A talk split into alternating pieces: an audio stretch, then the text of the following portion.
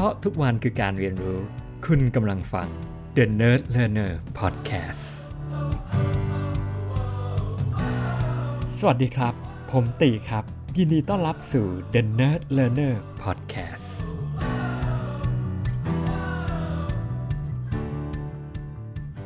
สวัสดีครับ จริงๆ แล้วมีพาร์ท2ที่อยากจะแชร์ต่อจาก Annual Review นะครับ ใน EP ล่าสุดนะครับ ในขณะเดียวกันก็มีเรื่อง Bitcoin อยากจะแชร์ด้วย นะครับแล้วก็ Clubhouse อีกนะครับก็ตัดสินใจไม่ดูจริง ๆ ก็ก็เลยคิดว่าเลือกแชร์เรื่องของ Clubhouse ก่อนละกันนะครับเพราะว่าผมว่าแมทชิ่งกับทีมดียังไงก็ไม่รู้คือ จริงแล้วต้องบอกตรงๆว่าผมเป็นคนที่อยู่ในสายเทค แต่ว่าเอาจริง ๆ คือไม่ได้ติดตามเทคโนโลยีมากขนาดนั้น มันมันพูดแปลกๆเนาะคือจริง ๆ แล้วผมแบบผมเป็นคนที่เสพข่าวด้านของ IT อยู่ตลอดเวลา โดยเฉพาะในสายเทค สาย development อะไรเงี้ย คือมันมันชินอะจริงๆตั้งแต่สมัยผมเรียนมหาวิทยาลัยก็จะแบบถ้าเมื่อก่อนก็คงเข้าพวกเว็บไซต์ที่ดูเรื่องของเทคโนโลยีต่างๆ อะไรเข้ามาเป็นยังไงเรื่องของ tool development tool เรื่องของข่าวสารในแวดวง IT อะไรเงี้ย คือมันแบบมันเข้าเว็บไซต์พวกนี้แบบหลายเว็บไซต์เลยนะแบบจนเคยชินอะจนผมยังมีภาพติดตาเลยว่าแต่แบบตอนนั้นอยู่ในหอนะครับตอนสมัยเรียนอยู่แล้วก็ตื่นขึ้นมาตอนเช้าก่อนไปเรียนคือทำอะไรรู้ไหมครับ นั่งอยู่หน้าคอม นั่งอ่านข่าวนะครับก็ก็ไม่รู้ไม่รู้เพราะว่าอะไรจนถึงทุกวันเนี้ยก็บางทีก็แบบถามเรื่องอยู่จะอ่านไปทำไมวะแบบเทคโนโลยีมันไปถึงไหนมันออกเวอร์ชันรุ่นนี้ขึ้นมาจะว่าออกเวอร์ชันใหม่ตอนนี้ Windows ออกเวอร์ชันใหม่นู่นนี่นั่นน .NET Framework อะไรต่างๆ Node.js นู่นนี่นั่นนแต่เราก็แบบมันเหมือนมันมันกลายเป็น habit อะที่เราเราชินไปแล้วในการเสพข่าว แล้วก็พยายามอ่านข่าวที่หลากหลายขึ้นละกันนะครับแม้จะอย่างนั้นเนี่ยผมก็รู้สึกว่าเออจริง ๆ แล้วเราก็เริ่มช้าในการ adopt เทคโนโลยีใหม่ๆเนาะแบบบางอันเราก็รู้สึกว่าเออเรา คืออย่างเช่น TikTok อย่างเงี้ยก็คือแบบ TikTok เป็นแอปที่อาจจะเป็นที่ตัวผมก็ได้แบบเลือกที่จะไม่เล่นเพราะกลัวแล้วเราจะติดมา คือเรารู้สึกว่าหลังๆเนี่ย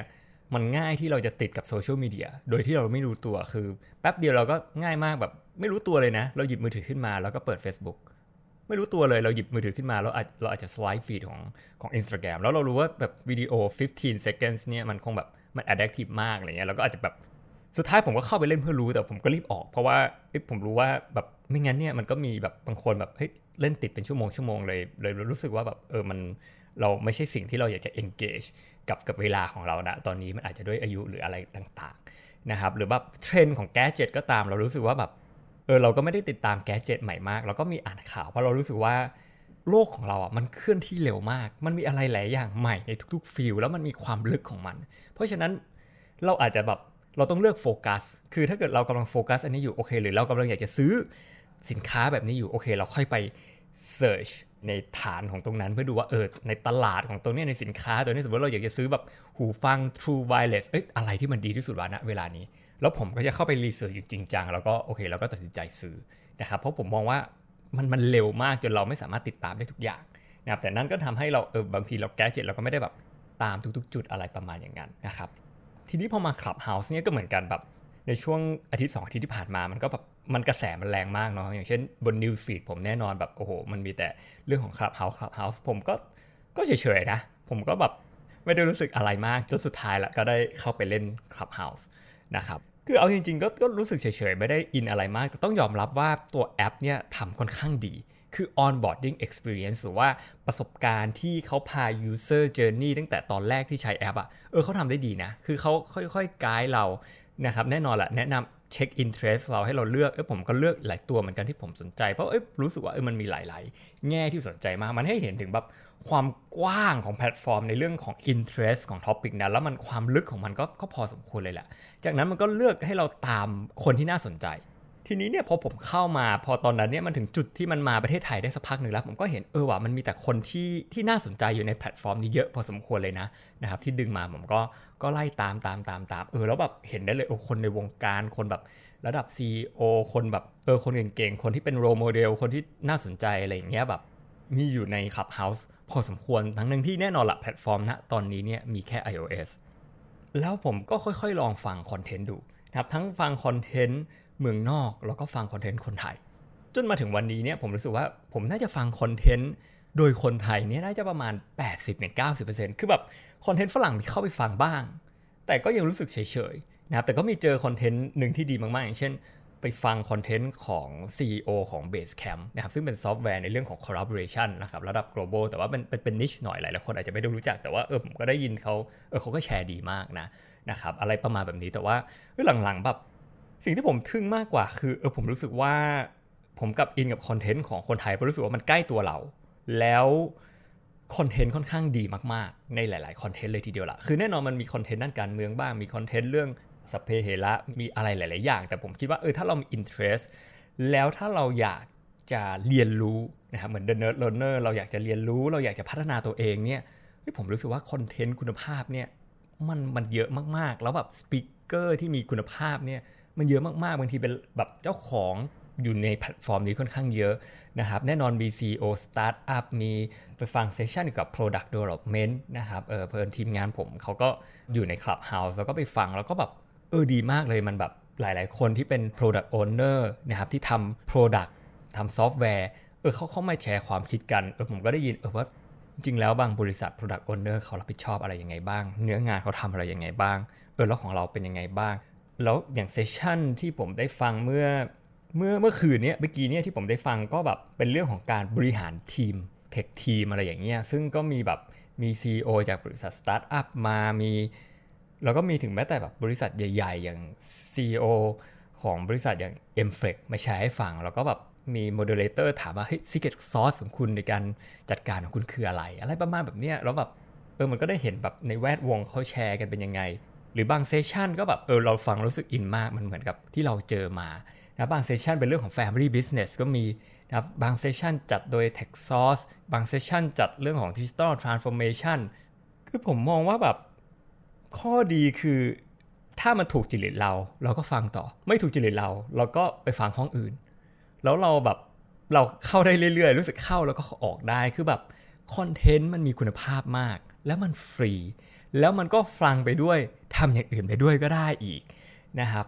แล้วทำให้ผมนึกขึ้นมาว่าโอ้นี่มันแบบเจ๋งกว่าต้องไปงานนั่งฟังที่แบบ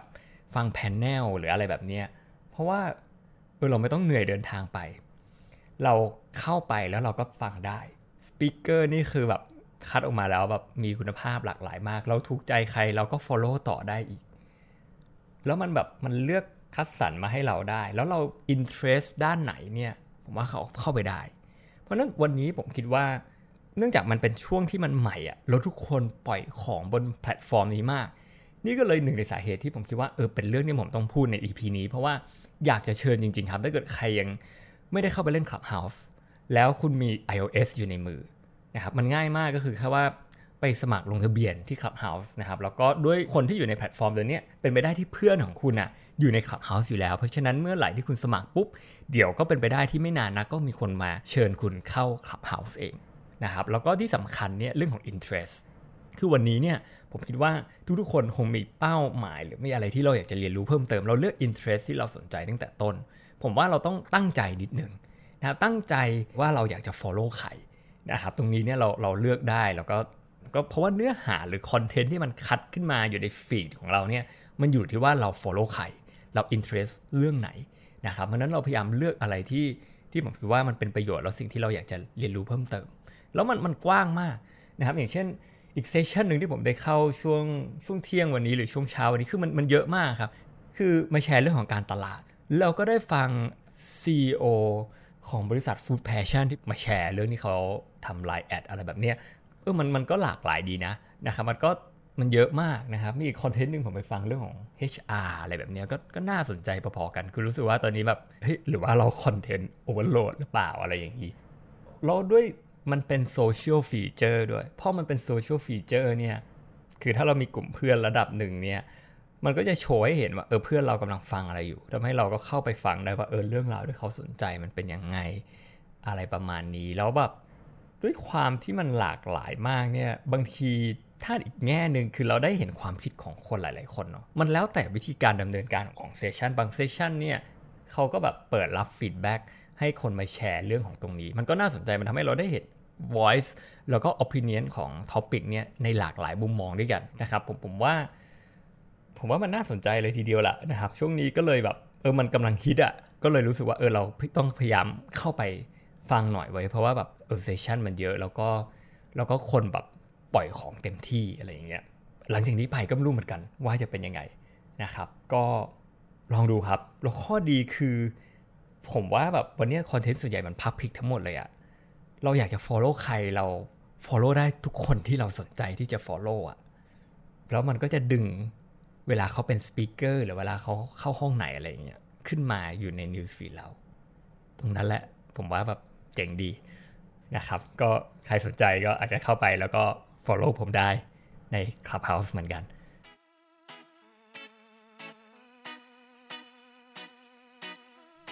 ลองถือโอกาสนี้ครุ่นคิดดูครับผมว่าถ้าเราเข้าไปเล่น Clubhouse แล้วเนี่ยเรื่องอะไรที่เราอยากจะเรียนรู้ ใครที่เราอยากจะตาม หรือบางทีเนี่ยเฮ้ยเราอยากจะลองจัดเซสชั่นแนวไหน ผมรอติดตามอยู่นะครับ ขอบคุณมากครับ